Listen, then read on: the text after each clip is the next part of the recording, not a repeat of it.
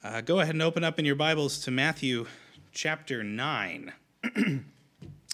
um, so, anybody that's done Bible study with me knows that I love asking questions of the Bible. Um, I think it's one of the healthiest things we can do when we're when we're reading the Bible. We can ask questions. We can maybe write them off in the margins. We can uh, we can look at them later. We can see if there's there's answers to our questions because frankly, some of the questions I've asked are dumb, and they they're just dumb. It, when people say there's no such thing as a stupid question, they're wrong. So, so there's certain things that I've asked in the Bible, or I've asked of the Bible, that I find, hey, you know what? I don't need to know. Uh, there's also been uh, assertions I've made that have been wrong as well. But, but I love asking questions of the Bible, and I love even more when questions are asked in the Bible, because then Jesus answers them, right? God answers the question, and then the answer's good, it's solved. Problem, problem solved. I don't have to worry about it. Or sometimes I don't really get the answer, and that raises more questions and I sit there staring at the text like, what? how does that, how did, what? Uh, that's what I get to. That stammering, uh, stumbling, confusion. And this passage, frankly, was one of those passages for the longest time where I did not get it. Um, and and and uh, I, I'm I'm grateful that especially this last week and previous times when I've read this, that, that there have been people who have helped me realize both that my thinking about it was wrong and also that there is an answer. There, that Jesus has a point. When Jesus says something in response to a question, he actually means his answer. That's it, his answer. So let's dive in. Let's go ahead and, and read uh, our passage for today. It's going to be verses 14 through 17. So just just uh, I'm sorry, actually, just to set the stage. Remember, they're doing they've gathered in Matthew's house. Matthew was a tax collector, right? So they've gathered in Matthew's house. They're having this big uh, feast that Matthew paid for, and the Pharisees come up and ask, a, or they they mumble in the background a question, and now. Now, now, after Jesus answered the last question, we get to question number two. So I apologize. Now let's read it, verses 14 through 17. Then the disciples of John came to him, saying, Why do we and the Pharisees fast, but your disciples do not fast? And Jesus said to them, Can the wedding guests mourn as long as the bridegroom is with them? The days will come when the bridegroom is taken away from them, and then they will fast. No one puts a piece of unshrunk cloth on an old garment, for the patch tears away in the garment uh, from the garment, and a worse tear is made. Neither is new wine put into old wineskins. If it is, the skins burst, and the wine is spilled, and the skins are destroyed. But new wine is put into fresh wineskins, and so both are preserved. This is the word of the Lord. So today we're talking about how to bottle alcohol. That's not true. um, all right.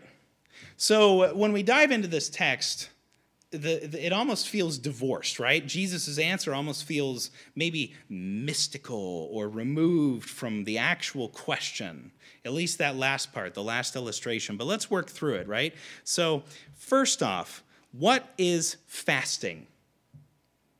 Now, if you've been to the doctor's office and you've had to have a blood test, you know what fasting is, right? You don't eat anything, and then they give you that really gross sugar drink, and then bam, you're all hyped up, and they take your blood sugar and see how your body's handling it. It's the not eating, right? That's fasting, not eating. But fasting is not just abstaining from food for a medical reason, fasting is supposed to point to something. It's, uh, we covered this several weeks ago.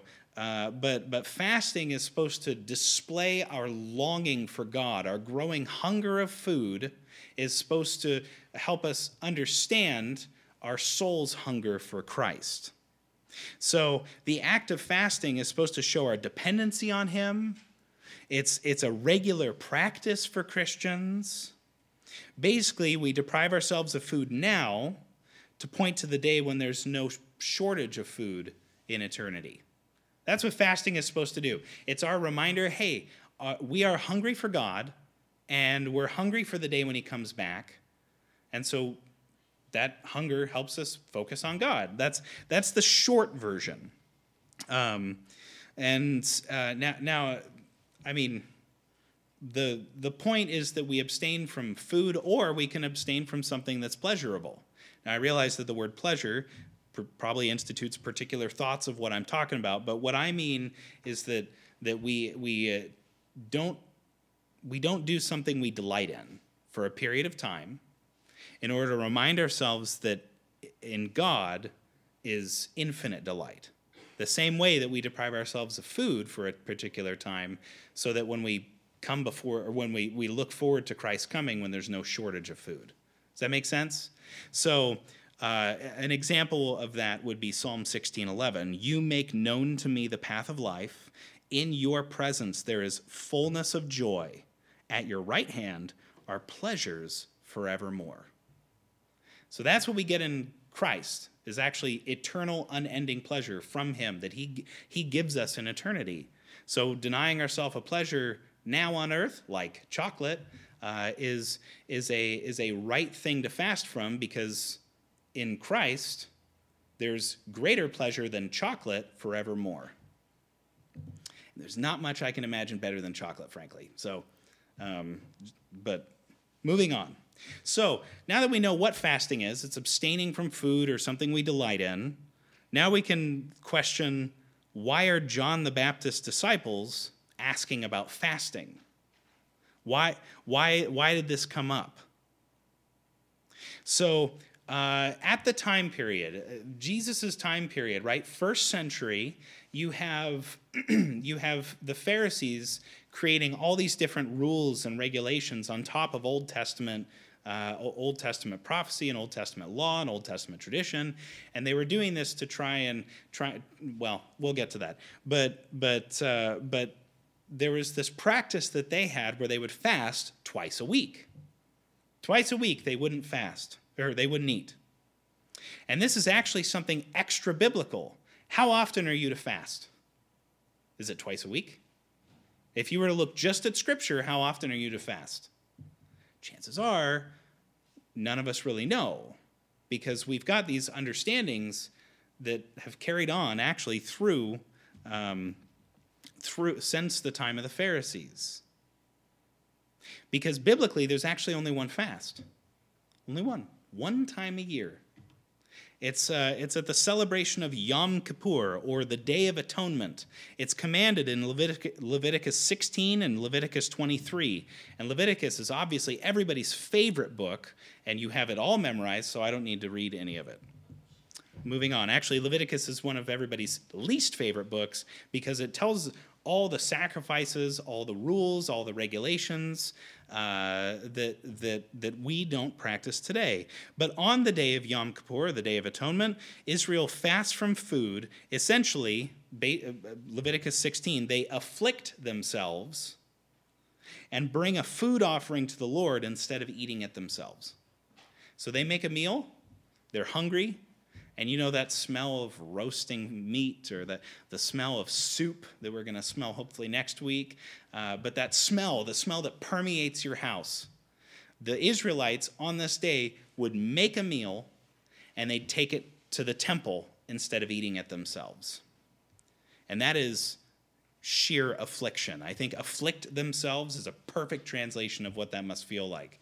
Because I think, like in my mind, I think of like the smell of smoking meat. Like if somebody has a meat smoker and they're like uh, making, you know, oh, not pulled pork, but the beef one, the beef one that I can't think of, uh, not braised ribs.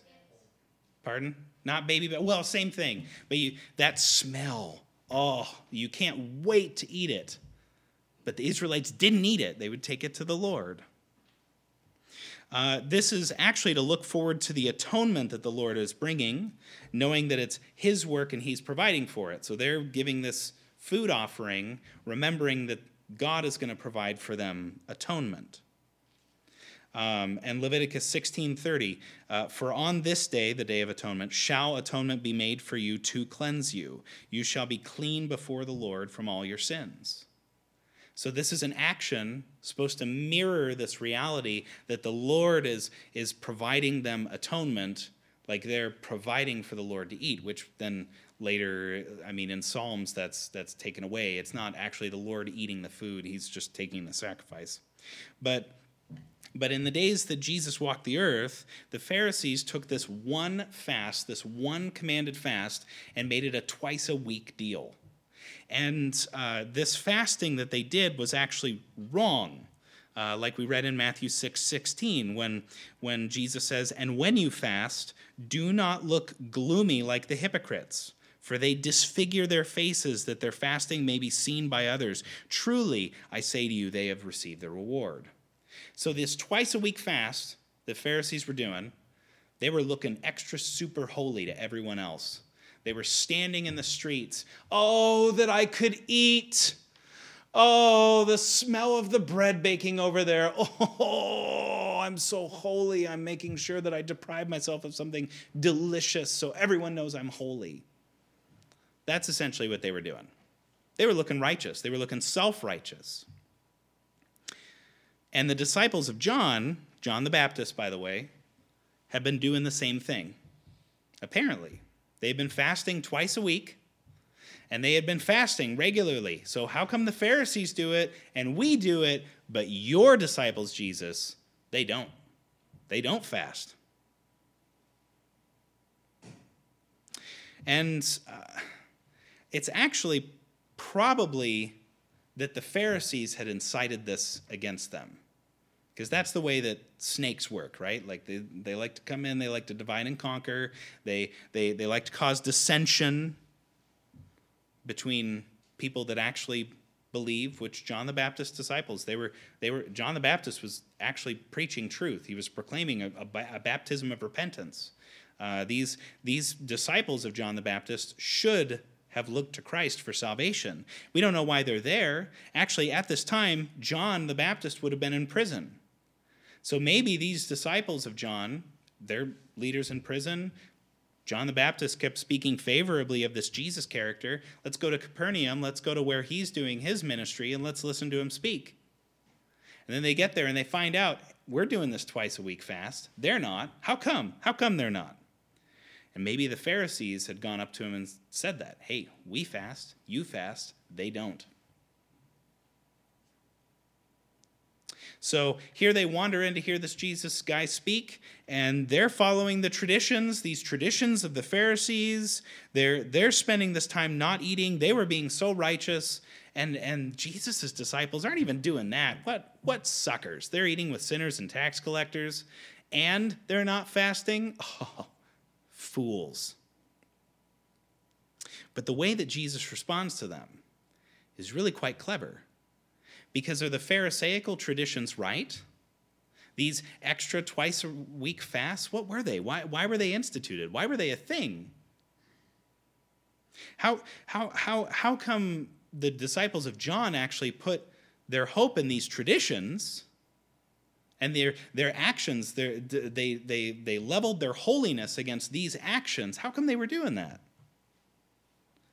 Well, and the way Jesus responds shows. He shows that, that, that, that the old traditions, finger quotes, air quotes, scare quotes, right? Old traditions, the old traditions weren't actually displaying holiness. No, holiness needed to be found in something new in someone new.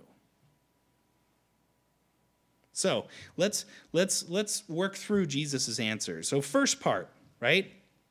In uh, in verse 15, can the wedding guests mourn as long as the bridegroom is with them? Why didn't the apostles fast while Jesus was with them? Well, how, how could the wedding guests mourn when the, when the bridegroom is with them? Now, bridegroom is an old fashioned term. It actually means groom of the bride but we just say bridegroom because that's just been, been something we've said for a long time. Um, but Jesus' answer can the wedding guests mourn as long as the bridegroom is with them? Jesus is setting the tone of his response. Um, two, two things to note. Uh, first of all, bridegroom, the bridegroom, um, is, is God in the Old Testament. So Jesus is actually making something, making a very, very clever statement when he is saying that, that he is the bridegroom. The guests, they can't, they can't mourn while the bridegroom is there.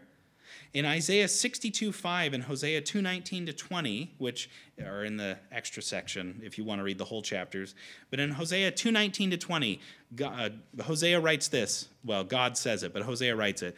And I will betroth you to me forever. I will betroth you to me in righteousness and in justice, in steadfast love and in mercy. I will betroth you to me in faithfulness, and you shall know the, know the Lord. So God is saying, I'm going to betroth you to me. And if you know anything about Hosea as a prophet, you know why God is saying that, and you know the, the, the emphasis around that. But, but just think of that. When two people are betrothed, one is the bridegroom, one is the bride. One is the groom, one is the bride. One is, one is the, the, the, the, the uh, one that's going to be um, the husband, one is going to be the wife. In our culture, that kind of kick something in the pants. Anyway, but but anyway, the, moving on. The, the, there's the groom and there's the bride in in this this image. And God Himself is betrothing. He's the one who's going to be betrothing, which means He's the groom. He's the bridegroom. What Jesus is showing here by calling Himself uh, the bridegroom, He's saying that, hey, that we are betrothed. Who's betrothed? We'll get to that. But he's trying to remind, he's trying to make this statement that listen, I'm Yahweh, I am God, I am the great I am.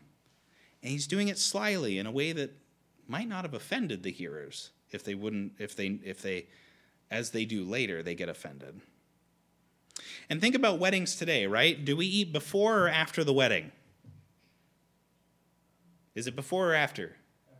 Wrong. Well, yes, right, but it's also wrong. There's the rehearsal dinner. Everybody's got to have the rehearsal dinner, right? The two families come together and they, they celebrate and they, they, they, do the, they do the rehearsal itself, uh, but they have a rehearsal dinner. They're celebrating the fact that this is to happen. This wedding is to happen. Nobody ain't nobody to run off from anybody here, right? Like this is the rehearsal dinner. You're committed at this point. Should have ran off before if you were to run off anyway but but but the rehearsal dinner you have a feast celebrating the upcoming consummation the upcoming be, uh, uh, reality of these betrothed becoming one being united. Gotcha. Anyway uh, jesus is basically relating his coming to this this rehearsal dinner. When he says that they're the wedding guests these guests are here how can they mourn? The groom is here Second thing that I want you to notice um, is, is, is the use of the word mourn. I want you to focus on that. Jesus is essentially saying this There will come a time when my disciples are waiting for the wedding day, but they aren't yet waiting for that day. There's no mourning right now, it's celebration. Think of the things that Jesus is doing. He's not just teaching, he's also healing people. He's, he's, he's undoing the realities of sin in all these people's lives. How could you mourn when this is happening? You can't. You're happy. These lame men are walking. These blind men are seeing. These, these demon possessed are coming into their right minds and they're, they're, they're loving the Lord and they're seeing things under, rightly. How could you mourn? Oftentimes, Christians will say, Man, I wish I could have seen the days that Jesus walked the earth. Why? Because now we're in mourning. We're mourning that he is not here currently. We are now waiting. When Jesus says there will come a day, we are now waiting for the, for the wedding feast. We're waiting for Jesus' return. But God has provided that there will come that day. There is that, that final meal of salvation, of deliverance, of restoration. It's coming. It's coming. So let's mourn the fact that it's not here, but we also celebrate the fact that it is sure. Now, what of, what of Jesus' illustrations? He gives those two illustrations, right? What do we make of them? And how might we relate that to fasting? What is a, a, a garment uh, and, a, and a wineskin have to do with fasting? Do you drink more wine when you're fasting? No, no, that's a bad application. We call, we call that a misapplication. Um, so, the, the, the point of both of Jesus' illustrations is that the old cannot bear the weight of the new.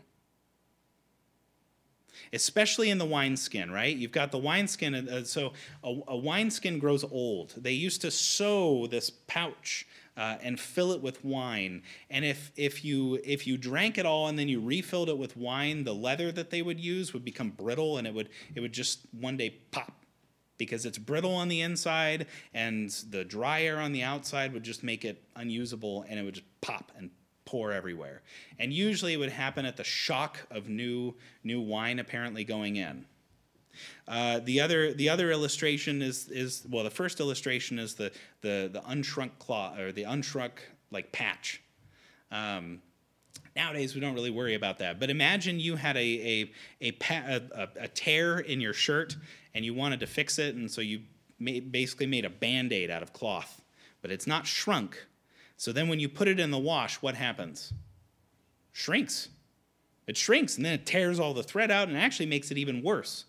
Those two things make total sense to me. I get it, but what does that have to do with fasting? Well, the question isn't actually about what it has to do with fasting the Pharisees had created these traditions of hundreds of do's and don'ts.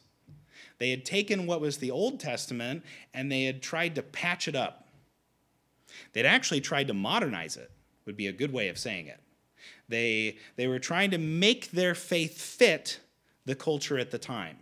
And that's what all the rules and regulations were. They were trying to trying to understand what was happening in their culture, what was possible. It's not really, you know, we're not really tracking genealogy the same way. So we can't just have Levites as priests because we don't remember who's a part of the tribe of Levi. So anybody can be a priest, but then they got to come in, they got to do all these things, and they got to fast twice a week. And that's one of the things we're going to do.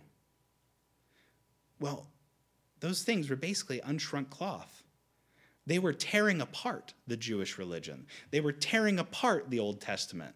They were, they were breaking it. They were bursting these wineskins. They were destroying everything that existed in this, this faith. Ain't nothing wrong with a wineskin except, except when you keep trying to put new wine in it. They wanted to make their ancient religion fit their current culture. Fasting itself is not wrong, but fasting as, as, as an act of religiosity, as, a, as some sort of a requirement necessary for God to hear you, that is wrong. The Pharisees had, had created these various practices by, by snagging or cherry picking Bible verses, essentially, uh, uh, from these Jewish practices, making, making them required to be a Levite, making them required to patch up their religious system. So, the essence of, of what Christ is doing by ushering is he's ushering in this new covenant of grace. It's, it's not meant to be an addition like the Pharisaical rules and regulations. Instead, it's supposed to be a true consummation of everything that was old.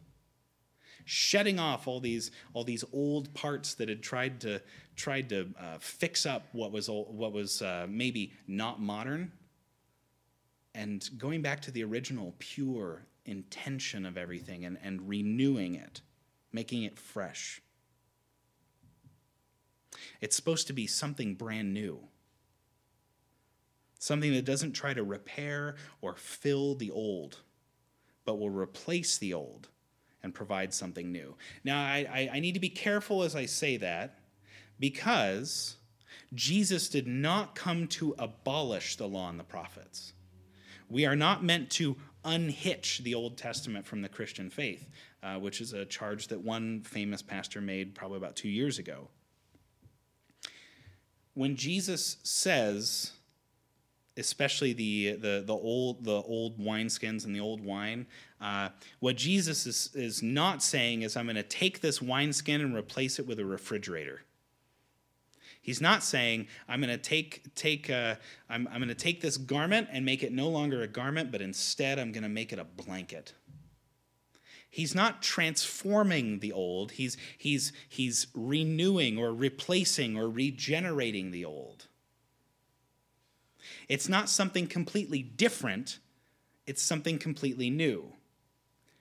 If you had a broken transmission in a car and you decided that you were going to replace that transmission with a Coke bottle, would it work? No. We're not talking about something completely different. We're talking about a new one. One that works, one that does, does what it's supposed to do. Coke bottle ain't gonna do it. Coke does a lot of wondrous things. That's not one of them. So Christ is not obliterating all that existed in the Old Testament, instead, he's fulfilling it. So in, in Matthew 5 17 to 18, Jesus says this Do not think, do not think, do not think. Making that clear. Do not think. Do you understand? Do not think that I have come to abolish the law or the prophets. I have not come to abolish them, but to fulfill them.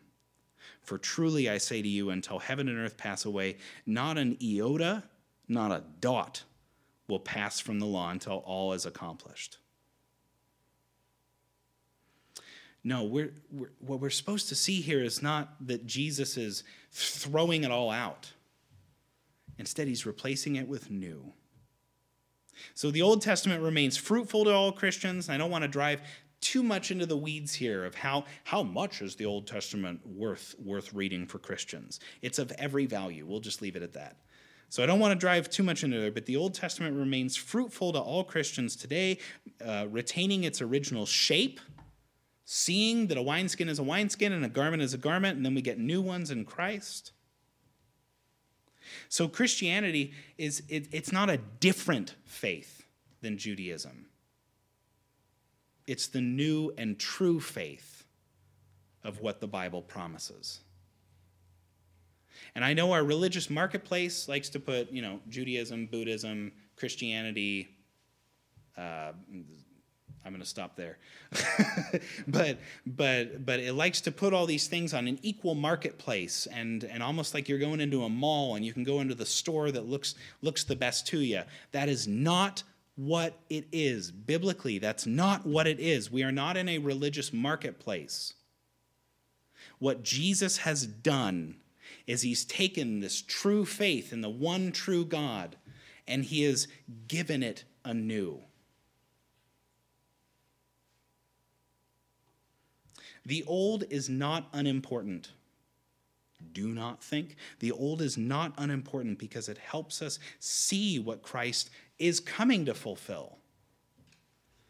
He took what man had tried to patch, what the Pharisees had tried to fix, and instead he takes it and he gives it anew.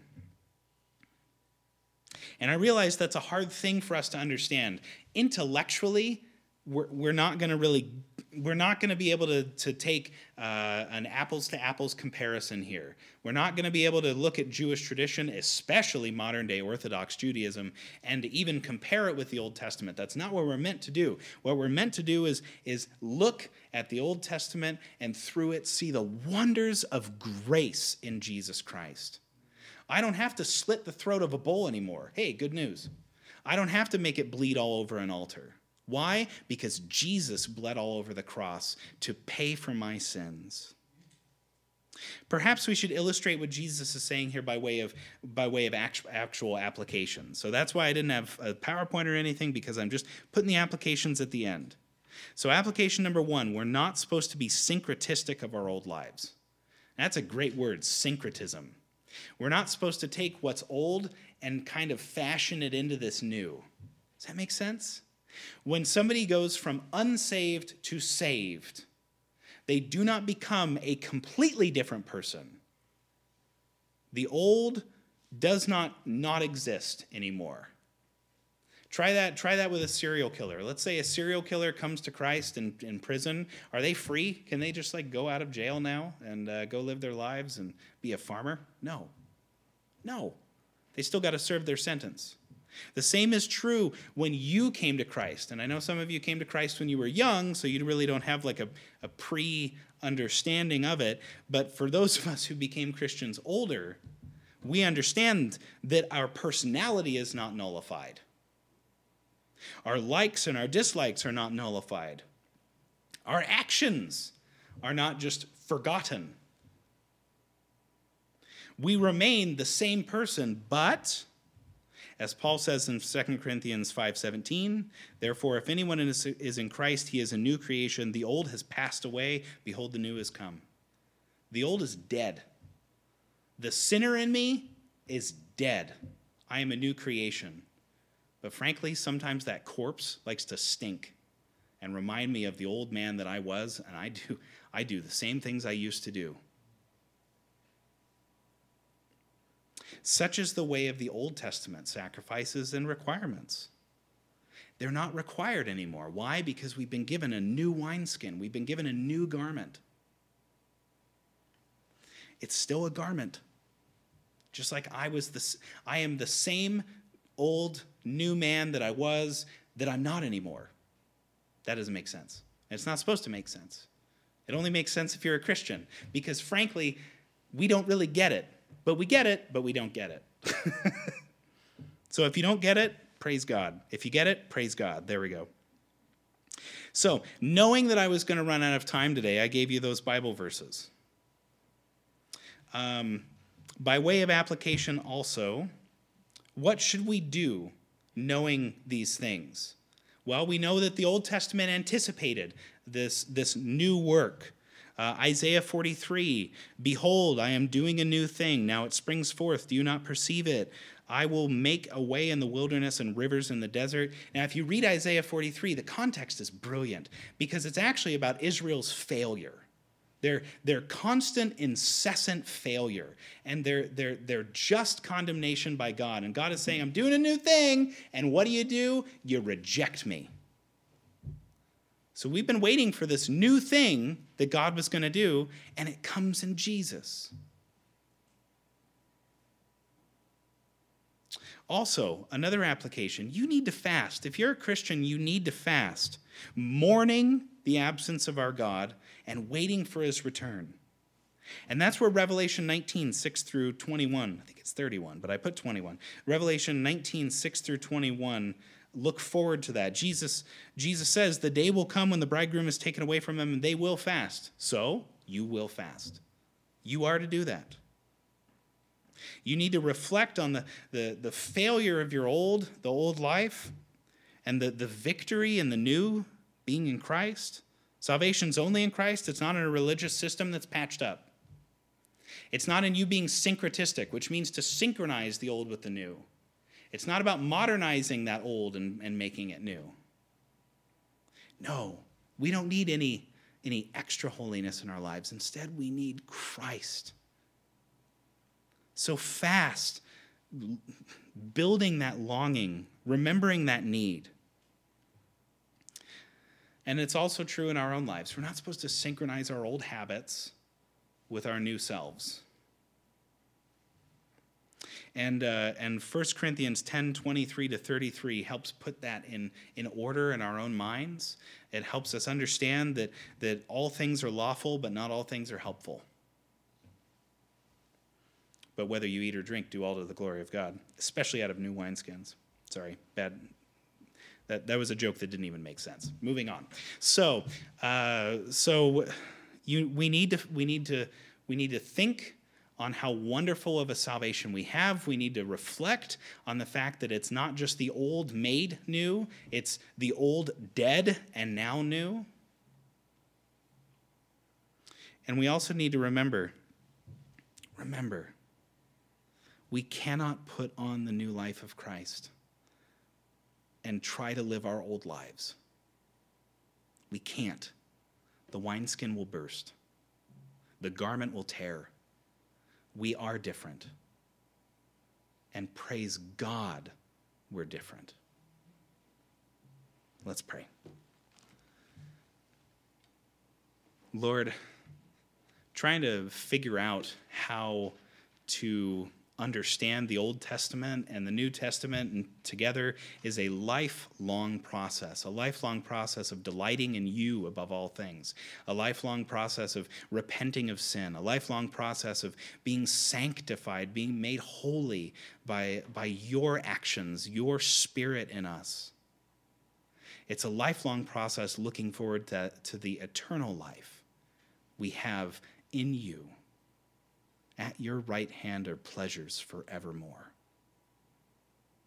God, hear, hear our declarations of this truth, but also hear the cries of our heart, pleading with you that these would be, these would be made visible in our own eyes and in our own minds and in our own hearts.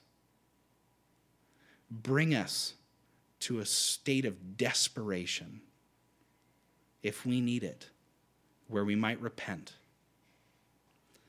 but encourage us in our states of suffering so that we can see and taste the new wineskin, or the new wine in the new wineskin. You are so wonderful, Lord. In Jesus' name, amen. Praise be to the Lord, who came not to refurbish an old religion, but instead came to bring it anew. Go in peace, saints.